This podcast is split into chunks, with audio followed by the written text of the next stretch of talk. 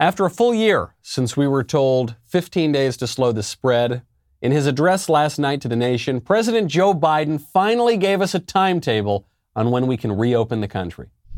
If we do all this, if we do our part, if we do this together, by July the fourth, there's a good chance you, your families and friends will be able to get together in your backyard or in your neighborhood and have a cookout and a barbecue and celebrate Independence Day.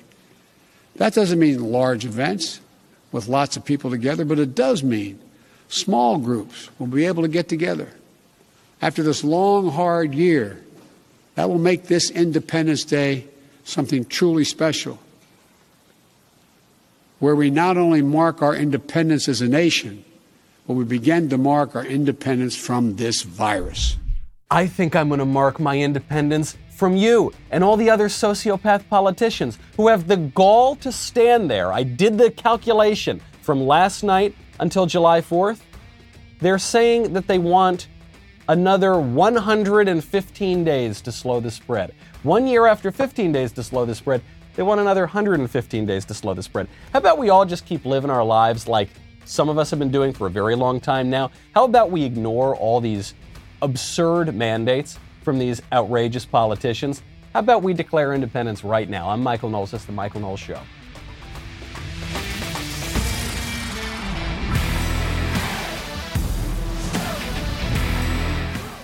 Welcome back to the show. My favorite comment from yesterday is from Irving, who says, "No one, absolutely no one, Michael. You know, this reminds me of my book." That's true. It does. It reminds me of my book. I think this is providential. It's the sort of uh, silver lining in this storm cloud of our politics right now. Because, coincidentally, the book that I've been writing for a year and a half now, which is coming out in June, is uh, exactly about everything we're seeing right now, particularly with the curtailment of our speech and the banning of books and the utter upending of our culture and our norms. So you can get that book, Speechless: Controlling Words, Controlling Minds. You can pre-order that right now, but as we will see a little bit later, you may not be able to order it for very long because the largest bookseller in the world is coming out and saying that politically incorrect books, in, in many cases, are not going to be allowed. You know, all these challenges notwithstanding, I still keep a lot of hope. I think that the future is so bright, you got to wear shades. And that's why I love wearing my BluBlox, because with these shades, I can block out all that harmful, irritating blue light. And much more importantly, I can look extremely cool while I do it. Blue light damages our eyes and leads to digital eye strain. Symptoms of digital eye strain are blurred vision, headaches, and dry, watery eyes. BluBlox was created to fix this problem and block out the blue light with high-quality lenses. Unlike other types of blue light glasses, BluBlox are evidence-based. They are made under optics laboratory conditions in Australia. The founders were unhappy with the quality and lack of science behind leading blue light blocking glasses brands. BluBlox was created to change this with high-quality lenses for daytime, nighttime, and for color therapy, exactly in line with the suggested peer-reviewed academic literature. They have over forty hip frames. They also come in prescription, non-prescription, and readers. I tell you, I, you know I'm as skeptical as anything of these sort of modern scientific uh, observations. Uh, the blue light thing is one that I'm totally convinced on and actually have been convinced on for years. These actually make your eyes feel much better. They really reduce strain, make it uh, much easier, particularly at night. Go to blue blox dot com slash Knowles. Use the promo code Knowles at checkout to get twenty percent off and enjoy free shipping on orders over one hundred fifteen bucks. Get your energy back, sleep better, and block out the unhealthy effects of blue light with BluBlox. And also, most importantly, look like an extremely cool guy. Go to blue blox dot com slash Knowles. Make sure to use code Knowles to get twenty percent off your order. Enjoy free shipping on orders over one hundred fifteen bucks. blue blox dot com slash Knowles for twenty percent off today. Go check out BluBlox. Very, very cool glasses. The speech last night was absolutely pathetic. If anybody is still taking these people seriously, if anybody is still heeding their guidelines, which are actually mandates, then that person is a dope. And m- most of us, I think, figured this out quite a while ago.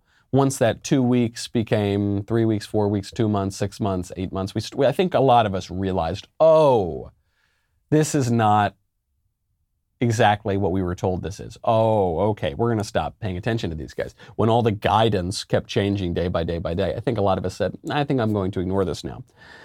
Joe Biden is carrying this on, it would seem to me, because he needs to burnish his legacy.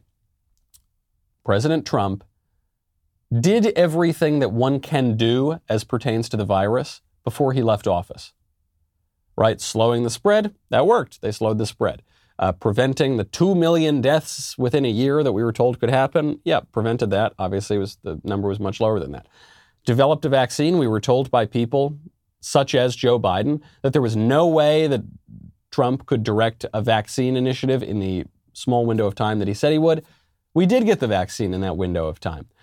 So he did everything. Now Joe Biden says, gosh, what's there for me to do? I need I need to seem like Trump screwed up coronavirus and I succeeded on coronavirus. So he's offering us something really, really big, really important. If you're driving, I would stop. If you're standing, I would sit down right now. Here's big Joe Biden's big innovation to help us all survive coronavirus. At the time when every adult is eligible in May, we will launch with our partners new tools to make it easier for you to find the vaccine and where to get the shot, including a new website that will help you first find the place to get vaccinated and the one nearest you. Stop the presses. Ooh. We gotta, I, I need to stop my show right now. I need to process this huge news that Joe Biden's going to make a webpage. Joe Biden, the president of the United States, has more resources at his fingertips than anybody in the world. He is going to make a webpage. And with, on top of that, you're going to get a webpage from the same people who brought you the Obamacare webpage. So I don't, hire me to make the webpage, and I will go to WordPress, and I will make a more successful webpage than probably the federal government will.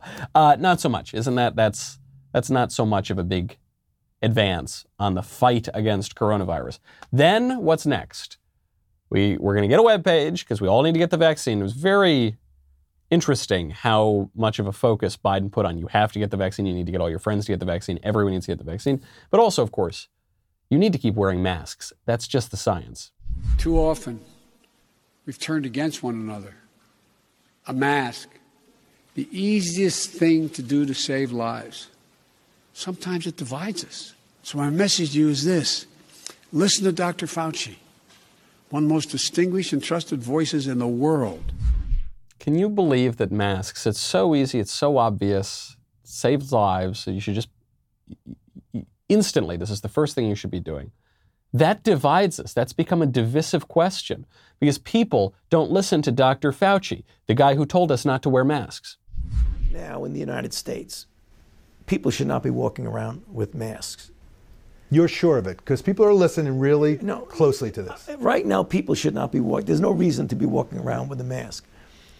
When you're in the middle of an outbreak, wearing a mask might make people feel a little bit better, and it might even block a, a droplet, but it's not providing the perfect protection that people think that it is.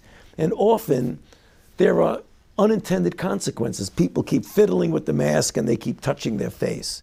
Can you believe people are so divided and they they won't do the obvious, sensible thing and wear the mask?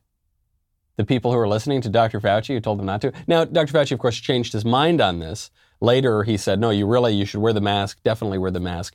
And his reasoning for his his past advice was that he wanted to keep enough masks for the healthcare workers. So he said, yeah, we didn't want you peasants to take up all the good masks. We wanted those to be for the, the people in public health. So, but now we have enough masks. So now, yeah, actually, you totally should wear masks. Everything I said before just wasn't true. So don't, don't believe that. Okay, regardless of... Uh, your stance on the masks, if you're still wearing this filthy cloth over your face in public like a sheep. Uh, you know my views of it. Uh, but regardless, let's say you wear it, you, you want to do it, you want to f- do what Joe Biden says. Do you, does Joe Biden not understand why people might be a little skeptical? Because the single expert that he is holding up as the, the credible man here for the credible common sense advice, he's the one who not only first told us not to wear them, but then admitted that he mes- misled us. He admitted that he was acting in a way that was political and actually obscuring the scientific reality. Now, beyond the masks, beyond the website, Joe Biden knows we're going to get through these dark, dark times in our country. by washing our hands. We're seizing this moment. And history, I believe, will record. We faced and overcame one of the toughest and darkest periods in this nation's history. Darkest we've ever known. We need everyone to get vaccinated. We need everyone to keep washing their hands, stay socially distanced, and keep wearing the mask as recommended by the C D C. Statesmanship in nineteen forties. Winston Churchill. We shall go on. We should fight on the beaches and in the streets. We shall never surrender. Statesmanship in twenty twenty-one. Wear the mask. Wear the, you have, wear the mask. Wash your hands. You got to wash your hands. Use soap and water. Warm water, not cold water. Cold water is not going to kill all the germs. Got to wear the mask. Got to wash your hands. The notion that this is the darkest time in American history, forgive me if I think it's a little hyperbolic. Is it not a little hyperbolic? The Civil War, it was pretty dark, wasn't it? Uh, World War Two, both of the World Wars, pretty dark time in our history. The I'm not, I don't mean to downplay the China cough. It's bad. It is bad. It really is bad. Worse than that, worse than the Civil War, I don't, I don't think so. I don't think he's convincing anybody.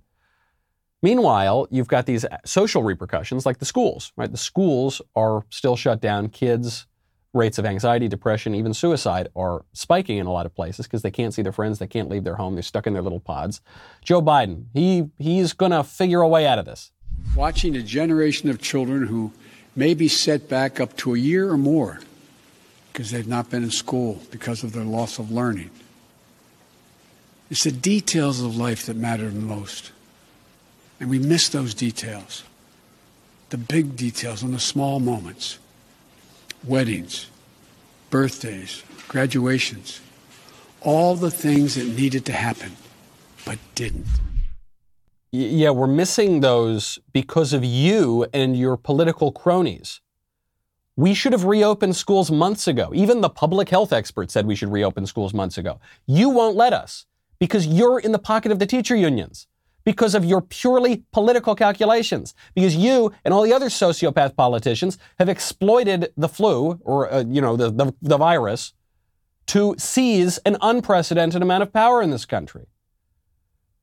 You, you're the problem. You know, there was a little remarked upon aspect of this speech last night that it seemed like one of those Joe Freudian slips. Joe was talking about the death and destruction of it, and he referred to the virus and to natural causes. Leave behind loved ones, unable to truly grieve or to heal, even to have a funeral. But I'm also thinking about everyone else who lost this past year to natural causes, by cruel fate of accident or other disease. They too died alone. You catch that? Wasn't that a little weird? All, the whole time we've been told this is a naturally occurring virus. It has nothing to do with the Wuhan Institute of Virology. It has nothing to do with any sort of uh, scientific uh, formulation or anything. But then he says there's so many people who, who died of the virus, so many people who died. And there are a lot of other people who died from natural causes. W H O, by the way, says we're not going to know the full story on the virus for years. I'm not, look, maybe Joe misread the teleprompter. I don't know. Seems like a little bit of a strange slip, though. Probably going to get a lot of people chatting. One way to relax among all of this uh, mania. Really, this this speech last night actually did get my blood pressure up a little bit. I was so furious about it. A delicious cigar from Thompson Cigars. I have been a fan and customer of Thompson Cigars for half of my life. Maybe more than half my life now. And I'm I'm not particularly old. Uh, these guys have over a century in the business. They make incredibly great stuff. They got the best prices. They got the biggest brands out there. They also have the Knowles Sampler Pack. Go check out the Michael Knowles Show official sampler pack. They have wonderful sampler packs. I just bought a bunch of them myself, different different sampler packs, because I, I already have my own cigars. Uh, but people ask me all the time, Michael, what should I smoke? I don't know that much about cigars. I've worked with Thompson to figure out my sampler pack deal. Uh, it's a wonderful, really great selection, insane prices on all of their stuff, by the way. If if my sampler's on back order, go get all their other stuff. I mean, they really, really make terrific stuff, best in the game. Go to Thompson Cigar right now. Thompson rarely does these special, special offers because all their offers are special, but they're offering right now fifteen percent off orders over seventy-five bucks or twenty percent off orders over ninety-nine bucks. To take advantage of these incredible savings, go to Thompson Cigar dot com and use promo code Knowles when you're ready to check out. The website is T H O M P S O N Cigar dot com. Use promo code Knowles and let me know how you like the smokes. Joe Biden made it about twenty minutes in this address to the nation, which is longer than I think a lot of people thought it would be. This is the one advantage over uh, of, of a President Biden over, say, a President Trump, is when I would watch and have to cover these sorts of speeches with President Trump, they could be three hours long. They were very entertaining, so I enjoyed watching them.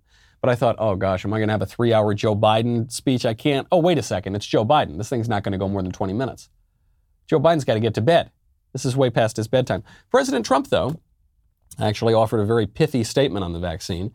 He he sent this out uh, just a couple of days ago, and I, I think it bears repeating on air since he's now been deplatformed from social media. We should get this statement as wide as possible. He writes, quote, "I hope everyone remembers when they're getting the COVID nineteen, often referred to as the China virus vaccine, that if I wasn't president, you wouldn't be getting that beautiful shot for five years at best, and probably wouldn't be getting it at all. I hope everyone remembers." He's probably right. I mean, and the way the way that I, I I think he probably is right is that all the experts were saying you're not going to get this vaccine. It's going to knock six months. Are you crazy? It's going to take years. It's going to go on for years and years. And then it happened. And it was guided by a political process that this guy was running. So I love that. I hope everyone remembers. There's going to be a lot of people trying to rewrite history. I miss that guy. Speaking of missing men, speaking from men missing from our culture, I saw a letter written into Slate that uh, really caught my attention. One, because this poor schlub is uh, showing that he is engaging in sort of bad thoughts and bad behaviors, but also he's exemplifying, I think, a lot about our culture. Headline, "I don't want my wife to become a stay-at-home mom. Before the baby, she was ambitious. What happened? Dear Care and Feeding, I'm a new father of a beautiful ten-month-old girl. My wife's company has a generous maternity leave policy, and she has been at home with our daughter since the birth and is scheduled to go back to work just after her first birthday in January. But she recently told me she doesn't want to go back to her job. She would like to be a stay-at-home parent instead." Then he goes on about how he's trying to convince her not to do that. He says, Uh, one of the things that I was most attracted to was her ambition and tenacity. It's really surprising to hear that her career isn't that important to her anymore. Honestly, I don't want her to quit her job. She earns about the same as I do, and while we could make ends meet on any on my income alone, it would impact our ability to save, and we'd need to give up one of our cars and cut back on extras that make life more enjoyable. I also just don't want a stay-at-home wife. I really admired her work ethic, and I want her to set a good example for our daughter, too. Seeing her give up like this is give up like this is really disappointing. What should I do? Signed, suddenly the breadwinner. What should I do? What should I do? To quote the Godfather when he is asked that very question by Johnny Fontaine, "You can act like a man. What's the matter with you? What's the matter with you? What man? Are you?" This is the husband who wrote this letter. This is n- putatively the husband who wrote this letter. So many things wrong with him. He, his wife has this daughter, and she has the audacity to want to raise her own daughter. And you see, this is not ambitious. If the wife goes to the widget factory and types all day on her keyboard and just does spreadsheets, you know, and makes widgets, and, well, she doesn't make the widgets, but, you know, she's sort of supervising the, the, the people who have outsourced the widget making to the, and she, so she's doing that. That's really ambitious. But raising a human being, it's like, whatever. Whatever. We can, you can just hire someone to do that. You see, what this guy wants to do, he wants to send his wife to work for another man uh, so that she can make money so that he can pay another woman to raise his child. Because that's that's the, the way it's supposed to work. That's ambitious. Otherwise, you know, if the mother doesn't want to do this, she's just, she's giving up. And can you believe this guy? I mean, I get it. I, I share his outrage. He's suddenly the breadwinner. I mean, he makes plenty of money, but he might not be able to buy a new car next year. Suddenly the breadwinner. It's like th- this selfish woman expects her husband to provide for his family. Can you imagine that? While she raises his child.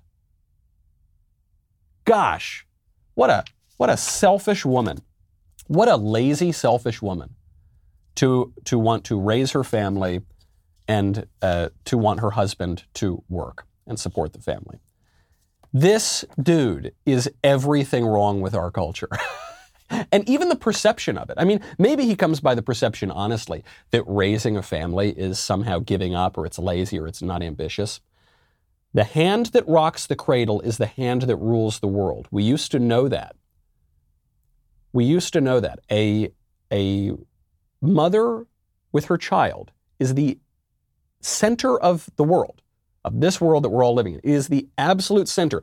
Everything else that we do in this material world, in our economic life, all of it exists to serve that. Not everybody gets to have children. It's actually hard for a lot of people to have children. For some people, they don't get that option. But we can cast, oh, it's nothing. Let's just, let's just pay somebody else to raise our kid. That's the economic model. That, I don't mean just to beat up on this guy. I mean, this guy is truly a schmuck. He is a, a girly man, as we say. You know, it reminds me of the distinction between womanly and womanish. Womanly is a woman acting in a way that is proper for a woman to act, right? It's not an insult, it's a compliment. Oh, she's so womanly, oh my gosh. When a man acts in a way that it is proper for a woman to act, it is, there's nothing admirable about that because those qualities are t- corrupted. They're perverse, they're wrong. It is womanish. So when you call someone a girly man, it's not an insult against girls. It's an insult against that guy because he's acting in a way that is so perverse. But but he's he's doing something that our whole culture is doing, and it's not just the left. It's not just the left, though they sort of instigated it, in especially in the nineteen seventies, saying that the only values that matter are manly values and women need to be forced to go out and work. Simone de Beauvoir, who was one of the most famous feminists uh, uh, ever, I guess, and was also, ironically, the jilted common law wife of a notorious philanderer, the philosopher Jean-Paul Sartre. Uh, she, one time, Simone de Beauvoir was having a debate with Betty Friedan over feminism. There's two prominent feminists. And Friedan said, yeah, if women want to work, good. If women want to stay home, good. And, and Beauvoir said, no, we can't give them that choice. We have to force women to work. Because if we give them the option to stay at home, they'll take that option. And that is not conducive to liberation. The left believes that, and the right believes that. The right, you know, there are some proposals now to incentivize having families because we have a dying population and a birth rate below replacement. And so some people, I think I think Rubio is the one who did this, said, we're going to incentivize work. Romney's plan of direct payments to families who have kids, that's that's wrong. We need to incentivize work. We're the party of work. N- no. I think that if a woman wants to raise her family, that's a really good, wonderful thing. That should be incentivized by society. We should not force her to go out and work in the widget factory. There's nothing conservative about forcing women out of their homes to pay some other woman to raise their kids so that they can go work at the widget factory and get a paycheck. That is a totally perverse, ultimately liberal left-wing view of mankind, viewing mankind as primarily an economic actor rather than what we really are, which is complex people with complex relationships, born into families, born into communities, who appreciate beauty, who serve God, who have more going on for them than their paychecks. My my only advice, I guess, would be to this woman, which is, are you sure you're, you sure you've made the best choices? I'm not saying leave your husband, but, you know, maybe smack him around a little bit, get him to, uh, get him to shape up. Speaking of womanish men, this transgender issue is uh, really popping up.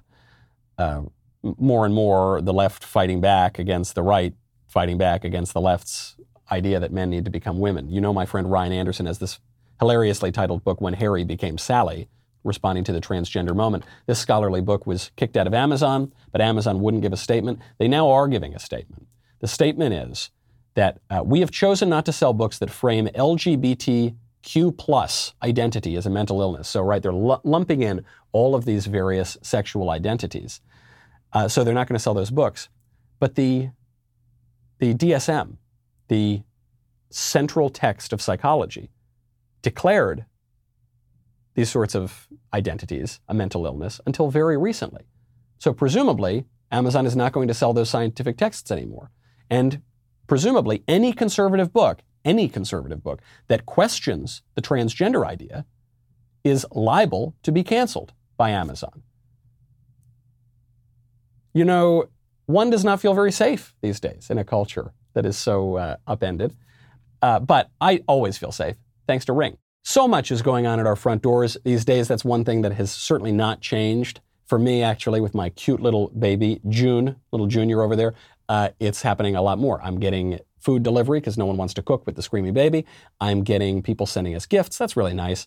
And I'm getting family visitors. And depending on who that is, you know, maybe you want to keep the door open, get the food, or maybe you want to keep the door closed. With Ring, you can see and speak to whoever is at your door right from your phone, whether you are in your office, maybe you're Uh, in your bedroom, maybe you're on the other side of the world. You will get notified with motion detection even if the person at the door doesn't ring the bell. If someone stops by or something's going on, Ring is going to let you know. I love giving this out as a housewarming gift to my friends because it makes them safe. You know, I love my friends also. It's not very expensive, so I get credit for a great gift. I don't have to spend a lot. Uh, but I also really like, especially when I'm on the road, knowing that sweet little Elisa and June are safe. They can see who's at the door before they open it. Get a special offer on the Ring Welcome Kit right now. Ring.com slash Knowles includes Ring's Video Doorbell three and Chime Pro, the perfect way to upgrade your front door and start your Ring experience. That's Ring.com slash Knowles, Ring.com slash Knowles. Amazon's decision to ban books that frame, quote, frame L G B T Q plus identity as mental illness is, is to effect, I'm not saying they're going to ban every conservative book. I think that would be too dramatic in practice. But it is to reserve the right to ban any conservative book that they want. Because a- any conservative book that touches on human nature, even, social questions, political questions, it doesn't even have to be specifically on the transgender bathrooms or girl sports or whatever, but that touch in any way on human nature is liable to violate this policy. If, for instance, I'm writing a book of, you know, it's not not really newsy at all. It's not one of these books dealing with issues of the moment. Let's say it's the most scholarly, philosophical text out there that says that mankind is a union of body and soul. And so, you know, if you're a man, you're a man, you can't become a woman. That could be banned. What about religious texts? I, I suppose religious texts do not present certain sexual identity as a mental illness. They present sexual behavior that derive from those. Now we call it identity, but they're, they're, the Bible and the Quran would talk about behavior. They cast them as sin. The Quran says that uh, homosexuals, men who practice homosexual acts, should be punished. So is is Amazon going to continue to sell the Quran? Presumably they will, because it would be very politically incorrect to ban the Quran. What about the Bible? What about the Bible that uh, prohibits, cast, castigates, uh, cross-dressing, many sexual acts? What about that? Is the Bible going to be banned from Amazon? No, they're not, I don't think they're going to do that. Probably they wouldn't mind doing that, but it's this slow, gradual process, setting the precedent, establishing the, the premise, and then slowly, slowly enforcing it. I bet there are going to be a lot of conservatives who say, okay, well, look, either Amazon's a private company, they can do what they want. That's what our founders wanted. Or they'd say, well, you know, look, it's rude. We shouldn't be rude to people and say that transgenderism is a mental illness. So, you know, we're just not, okay, that's fine. And then slowly, slowly, gradually, and then more quickly, the left is going to gain ground. On the topic of weird sex stuff, the latest sexual allegation against New York Democrat Governor Andrew Cuomo is, uh, we covered it a little bit yesterday, that Andrew Cuomo groped some woman. It's a vague complaint, not sure that it's true. Uh, it's now been referred to the Albany Police Department.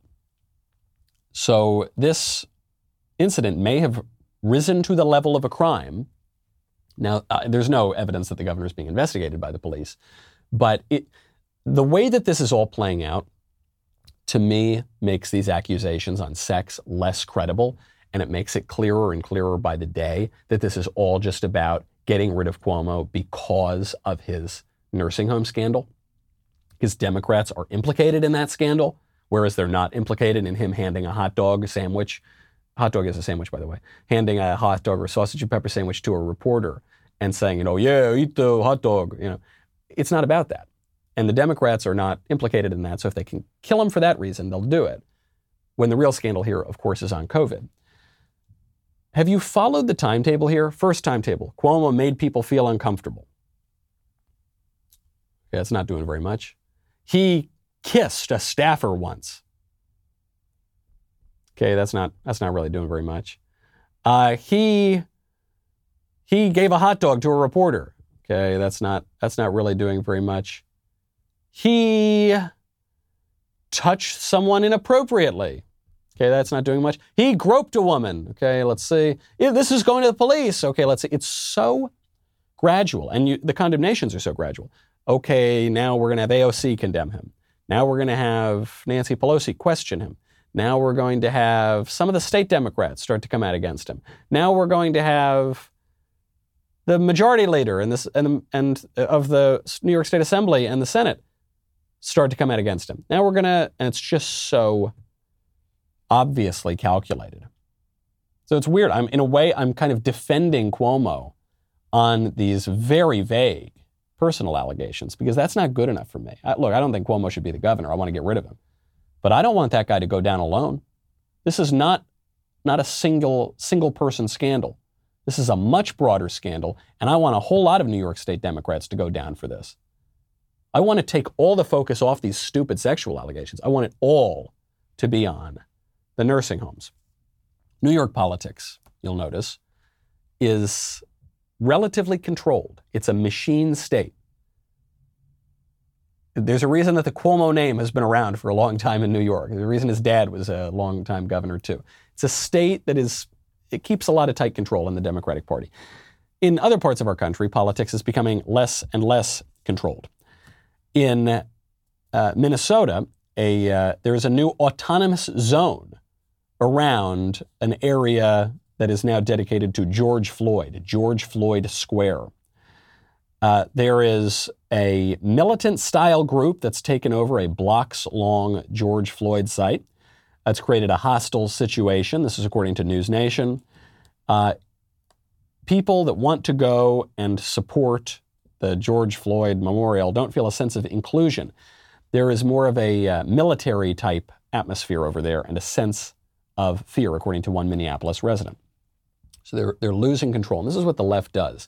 The left uses these sort of paramilitary groups, Antifa, B L M, whoever's here at the George Floyd area, to upset the system, create a sense of urgency, and then come in and uh, take more power and also uh, leverage this kind of violence against Republicans. You, you saw this from the sitting vice president, Kamala Harris, who when when B L M and her her fellow travelers and Antifa and other radical groups were burning down the country, she said, this can't stop, this won't stop. This won't keep up the pressure on Republicans.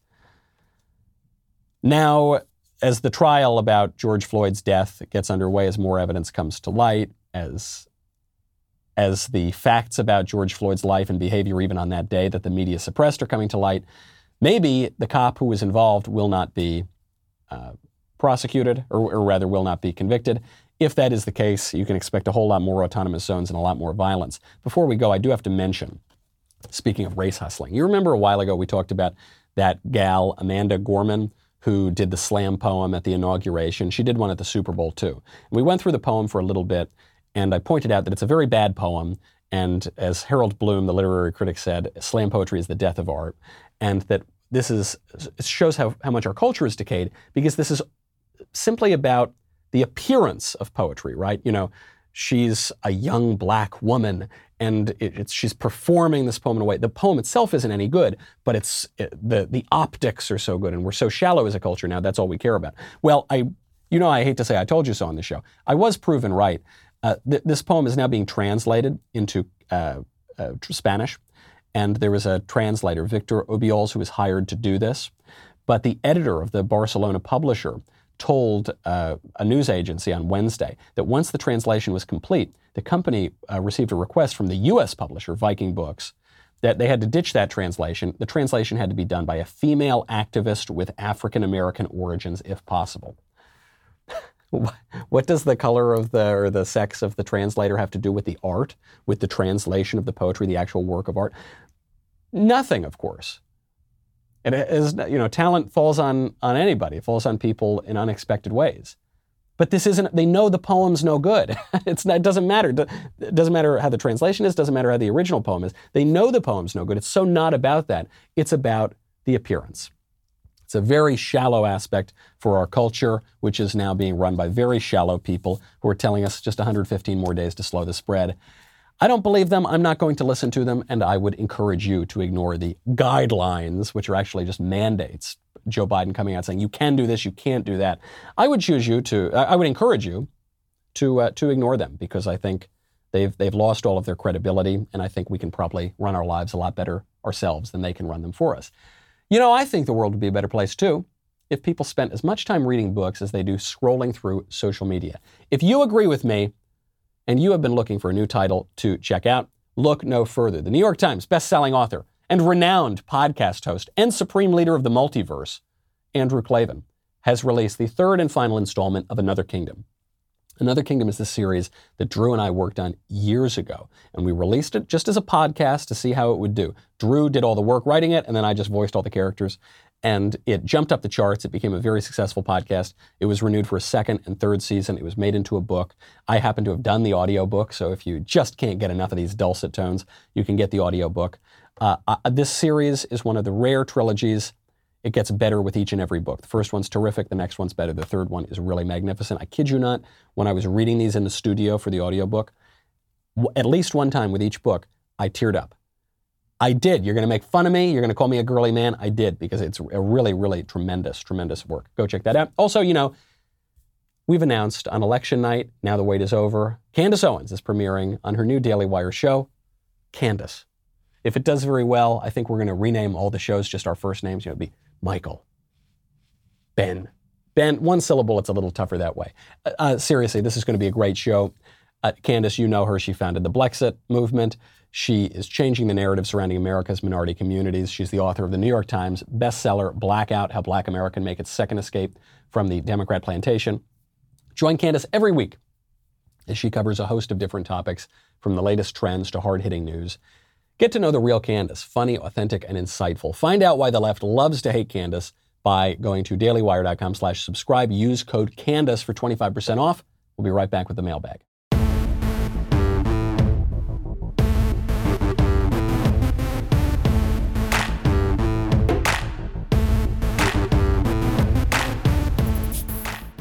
First question in the mailbag from Veronica. Hey, Michael, love your show. Thank you for all that you do.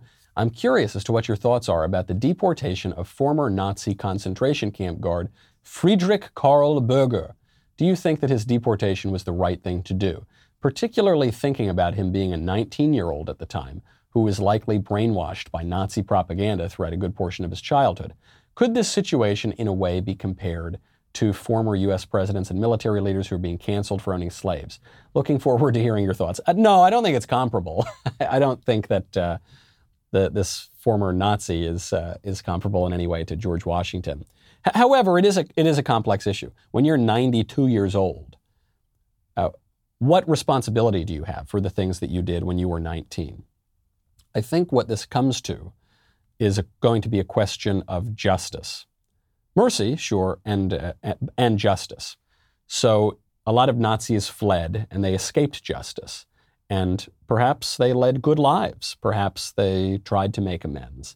Uh, but this gets to a point that Roger Scruton uh, made, the, the, the late, great Roger Scruton, a conservative philosopher, who actually I got to, I hosted an event at the Roger Scruton Legacy Foundation yesterday with Jacob Rees-Mogg, the, uh, the leader of the House of Commons, and Robbie George at Princeton, which he, I think you can check out soon. I think it's going to go online. But anyway, Scruton made this point.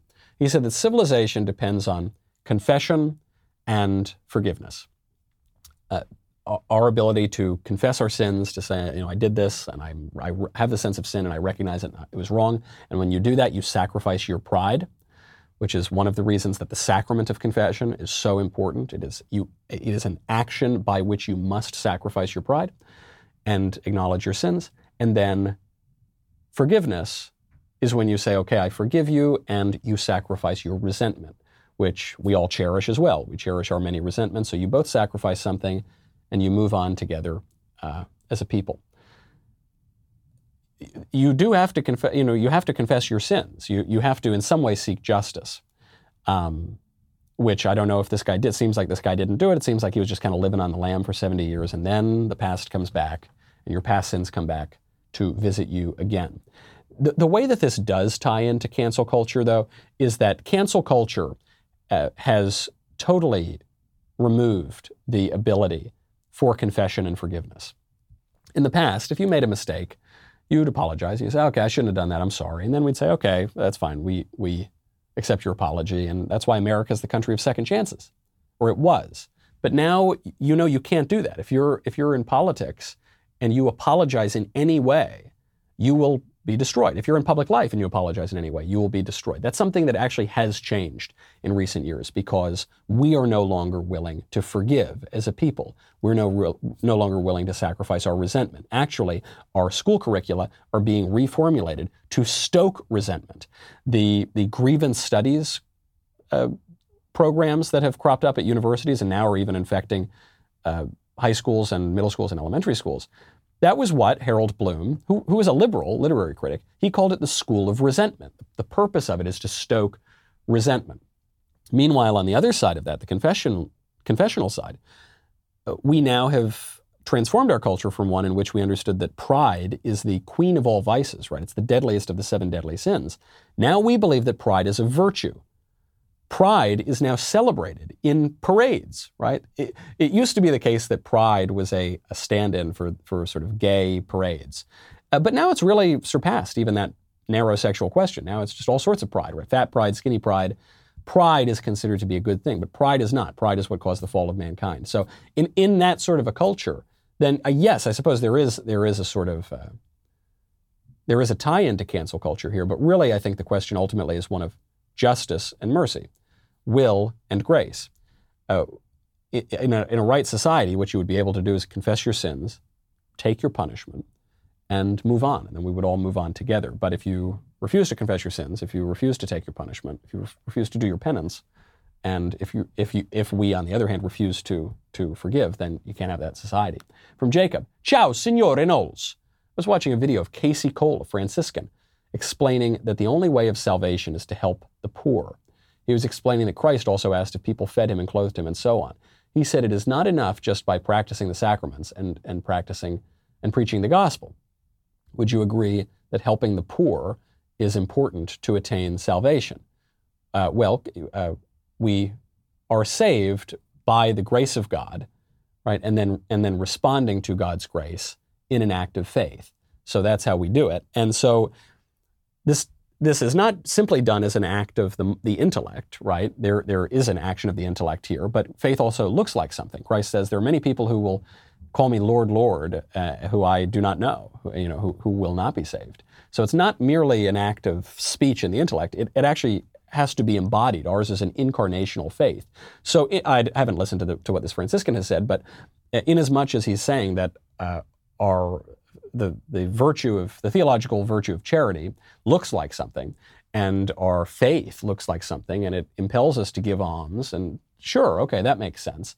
But if he's saying, and I, I suspect he's not, if he's implying, though, that somehow you are saved by the act of giving money to the homeless guy, that would be the, the heresy of Pelagius. That would be uh, salvation through works, which uh, is, is not true. I, I, I suspect that, that uh, this Franciscan would be formed well enough not to be saying that, but I can understand how that could be misinterpreted. So yeah, that, that would not be the case. From Kelly, hey Michael, first of all, congrats on your baby boy. Thank you.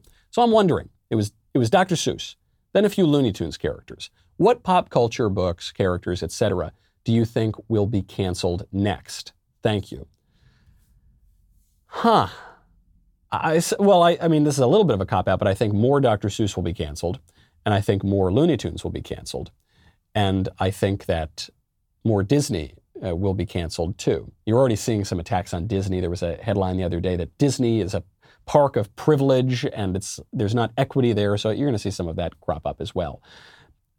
The reason that those guys are going to be canceled is, one, because some of the cultural observations that they make, or even the, just some of the jokes that they make, co- contravene and contradict the, the politically correct orthodoxy of the day, and the left can't tolerate that, not for any principle, just because it's a challenge to their to their power. Uh, but also, I, I was just rewatching Fantasia. I was rewatching some of the old Looney Tunes uh, cartoons that were put to classical music, and they're really brilliant. They're really, really brilliant because they...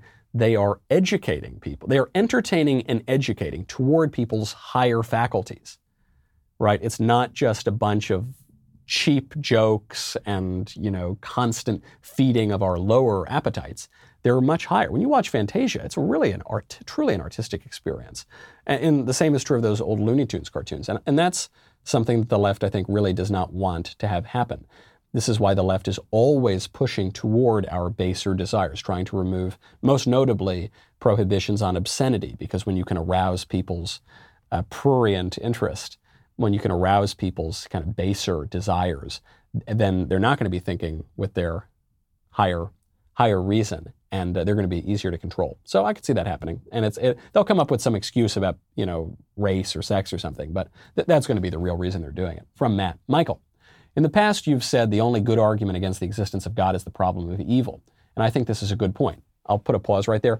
I think it's the best argument against the existence of God, but actually I think it's, I think theodicy, the, the problem of suffering and evil, is an argument for God. I think it's a much better argument for God than against God. But anyway, see your point. Uh, however, I'm curious. What do you think is the best argument against Christianity, and why do you think that argument falls short? Love the show. Keep up the good work. Well, the, the best argument against Christianity is that Uh, Christ is not who he says he is, right? And uh, C S Lewis answered this with the three L's. He says, Christ can either be a lunatic, a liar, or the Lord. So either he's just a complete nut and the things he's saying are not true, but he, he really believes them. Or he knows that what he's saying is not true, uh, but he's deceiving people anyway. To what end? I don't, you know, to, to, the, to the point of the cross, okay. Or he really is the Lord. I think these fall apart because, one, when you encounter Christ in the Gospels, he doesn't seem like a lunatic, and the people around him don't behave as though he's a lunatic. Uh, as to the liar point, it's hard to see what he would gain from his behavior. He, he knows that he is there to die, to go to the cross. So if he's just a con man, he's really not behaving like a con man. And then The, the only other option is that he's the Lord. Uh, now there's the, this fourth option, which is that it's legend. I've had some Jewish friends of mine say this. Well, no, Michael, it's just a legend. We can't, you know, we can't rely on the Gospels. They were written so much later, and you know, it's just there's no evidence that this stuff really happened. I think that falls flat. I think that's a little bit bit of a cope, you know, for uh, for people who are who don't want to engage in the first three uh, arguments as well, because. One, we have so many eyewitnesses to it. You, so you've got the gospel accounts, which are, which were written not particularly long after Christ's death. They were all written actually rather soon after Christ's death and resurrection. Uh, but you have uh, hundreds and hundreds of eyewitnesses to the resurrection itself. You have a, a non-biblical accounts of Christ and early Christianity. You have the lives of the apostles, which don't make any sense if it's a legend. Why these why these people would go to travel to the ends of the earth, going to their deaths, uh, in in most cases, because of a legend, because of a joke, because because either they were all fooled. Wow, that, it's amazing that they were all fooled at once, or that I guess the legend argument requires that they were fooling everybody else. But again, to to what end? So that Saint Thomas could die in India, so that Peter could be crucified upside down, so that Paul could have his head cut off. That doesn't make a lot of sense to me. So I you know I. The, all the challenges to to Christianity would be challenges on, on the fact of Christ um, and his and his life and, and the miracles. And, and but I, I just don't think they really hold up to scrutiny. One way to think of it is that uh, another good argument. I think Tim Keller made this, the, the Protestant uh, pastor.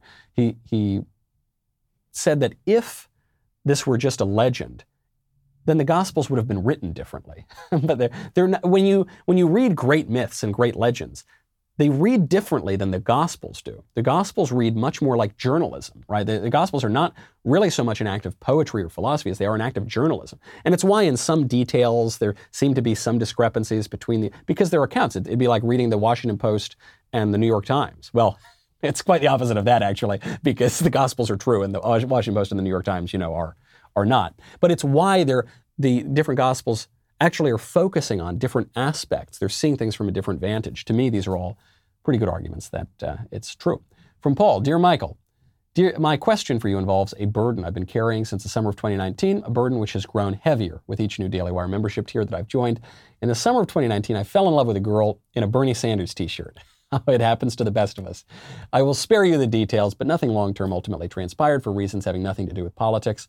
The weight of knowing I looked the other way on the Bernie Sanders t-shirt, however, as well as the fear that I might do it again, remain with me to this day.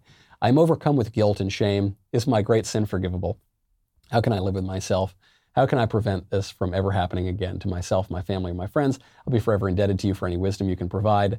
I beg you, please not mention this as Matt to Matt, as my actions would surely banish me forever from his channel. I come to you as I know you are a man of grace. Yours truly. We've all done it. I remember uh, William F. Buckley Junior, great conservative, was on Woody Allen's show one time, and he was asked by a young girl, he said, "What uh, do you approve of miniskirts?" And his answer was, mm, on you I do.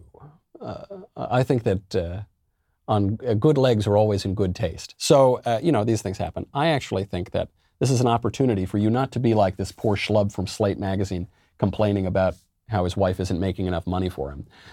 I would, this this is an opportunity for you. If you see a cute gal wearing that Bernie shirt, you spy her and her cute little blue hair across the room with her ridiculous hipster glasses on, you know, and her her uh, air of sort of feisty resentment at the world, to look at her and say, you know, listen, you're a cutie. I know you got a heart of gold deep down there somewhere. And I, in my leadership capacity, I'm going to guide you toward truth. I'm going to guide you away from your your misconceptions. That seems to me a wonderful challenge.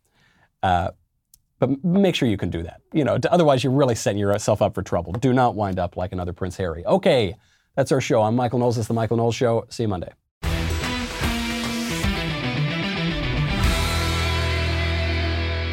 If you enjoyed this episode, don't forget to subscribe. And if you want to help spread the word, please give us a five-star review and tell your friends to subscribe. We're available on Apple Podcasts, Spotify, and wherever else you listen to podcasts. Also, be sure to check out the other Daily Wire podcasts, including The Ben Shapiro Show, The Andrew Klavan Show, and The Matt Walsh Show. The Michael Knowles Show is produced by Ben Davies. Executive producer, Jeremy Boring. Our technical director is Austin Stevens. Supervising producers, Mathis Glover and Robert Sterling. Production manager, Pavel Vidovsky.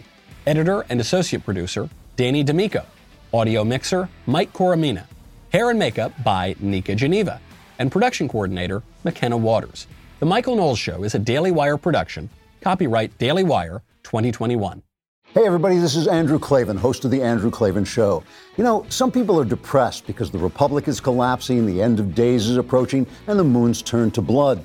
But on The Andrew Klavan Show, that's where the fun just gets started. So come on over to The Andrew Klavan Show and laugh your way through the fall of the republic with me, Andrew Klavan.